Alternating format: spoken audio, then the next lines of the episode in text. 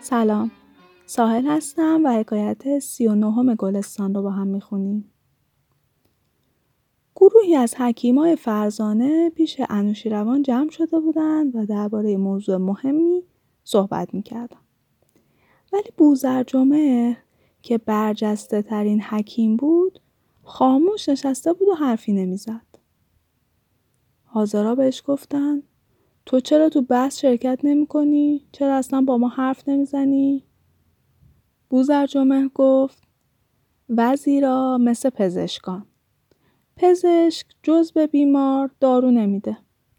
وقتی که من می‌بینم حرف شما درسته سخن گفتن درباره اون دیگه حکمت نیست که.